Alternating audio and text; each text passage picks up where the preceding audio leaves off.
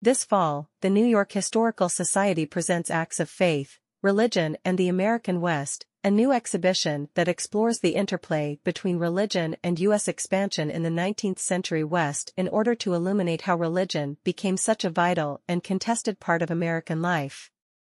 Acts of Faith takes visitors beyond the mythologized Wild West of popular culture to present a fuller and surprising picture, a West populated by preachers, pilgrims, and visionaries and home to sacred grounds and cathedrals that kindled spiritual feeling from the woodlands of New York all the way to the valleys of California. The narrative highlights the experiences and traditions of people who, voluntarily or involuntarily, took part in this chaotic and transformative era, including diverse native peoples, Protestant missionaries, Mormon settlers, Catholic communities, African American migrants, Jewish traders, and Chinese immigrant workers. It is with great pride that the New York Historical Society presents this pathbreaking new traveling exhibition on the critical role played by religion in American westward expansion, said Dr. Louise Mirrer, President and CEO of New York Historical.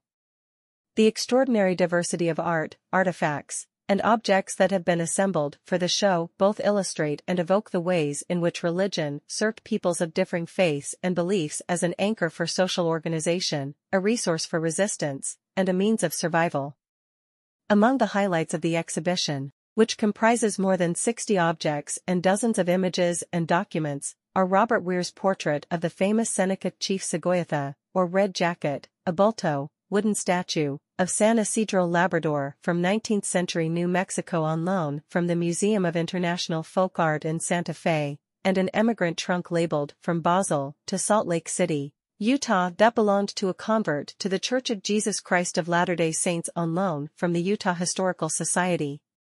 These are accompanied by specially commissioned installations, multimedia elements, and immersive displays, including a dollhouse-sized diorama of St. Louis' first Rosh Hashanah ceremony, a large mural depicting a San Isidro feast day in Taos, New Mexico, an illustrated interactive journey to the California goldfields with 49er Sarah Royce, a life-size, lifelike figure of African-American pioneer Clara Brown, and an evocation of a 19th-century classroom. Media elements include visualizations of the Mormon exodus to Utah and the saga of Indian boarding schools as well as an audio guide on the Bloomberg Connects app, offering readings, music, and expert commentary from a range of historical and contemporary voices. The rarely told stories captured in acts of faith deepen and enrich our understanding of U.S. Western expansion and its relationship to American religion for a broad public, said Dr. Marci Reaven, Vice President for History Exhibitions and Exhibition Co-Curator.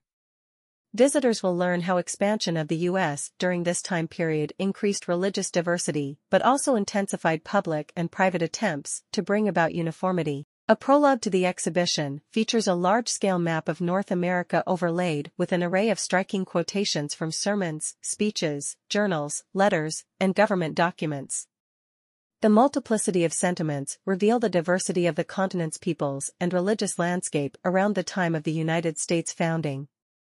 The subsequent three sections guide visitors through the 19th century as the U.S. expands, each asking a central unifying question answered by a set of distinctive stories. Homelands and New Lands. 1810s, 1840s focuses on how people drew on religion to define and defend their futures in a changing West, as religion played a powerful role in shaping the early years of westward expansion, as well as the ways people participated in, responded to, and resisted expansionist forces. A prayer book in the language of the Six Nations of Indians, from New York Historical's Patricia D. Klingenstein Library, and the painting Handsome Lake Preaching His Code at the Tonawanda Longhouse by Seneca artist Ernest Smith, speak to the efforts of Haudenosaunee, Iroquois, peoples to marshal different forms of spiritual power as they contended with colonial dispossession and depredations. Another story, using New York Historical's collections, illuminates the work of Protestant missionaries based in New York City. The display features an original architectural drawing for Nassau Street's tract house, home base for their Western evangelizing efforts, as well as copies of the tracts and Bibles the missionary societies produced and distributed. Trails and Trials, 1840s, 1860s, set in an enlarged U.S. after the war with Mexico, explores how religion helped people imagine their communities. The stories evoke the migrant trails that have dominated popular retellings of Western history. Some trails became so famous or notorious that their names live on, the Oregon, California, Mormon, and Santa Fe trails, and the Trail of Tears. Religion was an ever-present force along these trails and at the final destinations, motivating journeys, guiding thousands of travelers' steps, and offering comfort amid cries of displacement. Catholic Bishop Jean-Baptiste Lamy often traveled the Santa Fe Trail as he pursued his mission to standardize and Americanize the local Catholicism that Nuevo Mexicanos had long practiced. A set of elegant vestments belonging to Archbishop Lamy, on loan from the Sisters of Loreto Heritage Center, evoke his efforts to convey the splendor and authority of the Church. How religion influenced ideas of right and wrong, exclusion and inclusion is examined in the final section of the exhibition, Insider and Outsiders, 1860s, 1890s. Conflict over religious liberty and increased pluralism in the West ignited questions about the links between religious, racial, and national identities, galvanizing struggles for dominance. Contests over religious tolerance and freedom of expression unfolded across multiple arenas of daily life.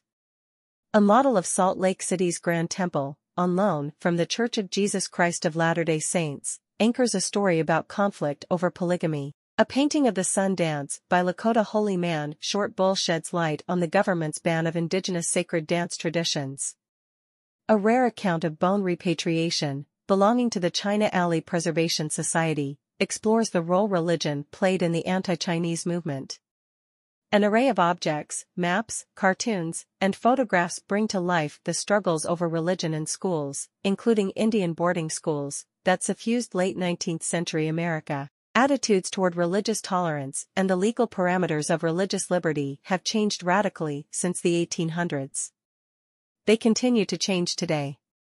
A concluding panel and response station pose questions about what can be learned from the conflicts and compromises of our forebears and offer visitors the opportunity to consider religious diversity and liberty today. Acts of Faith is curated by New York Historical's Marci Reaven, Vice President for History Exhibitions, and Lily Wong, Associate Curator. Historical and visual materials featured are from New York Historical's own rich collections, as well as the New York State Museum, Newark Museum of Art, Rochester Museum and Science Center, Eiteljorg Museum, Museum of International Folk Art, Pokagon Band of Potawatomi, American Museum of Natural History, Church History Museum of the Church of Jesus Christ of Latter-day Saints, Cherokee National Research Center, and many other collections around the country. Following its debut in New York, the exhibition will travel to the Eiteljorg Museum in Indianapolis, Indiana, with additional tour stops to be announced.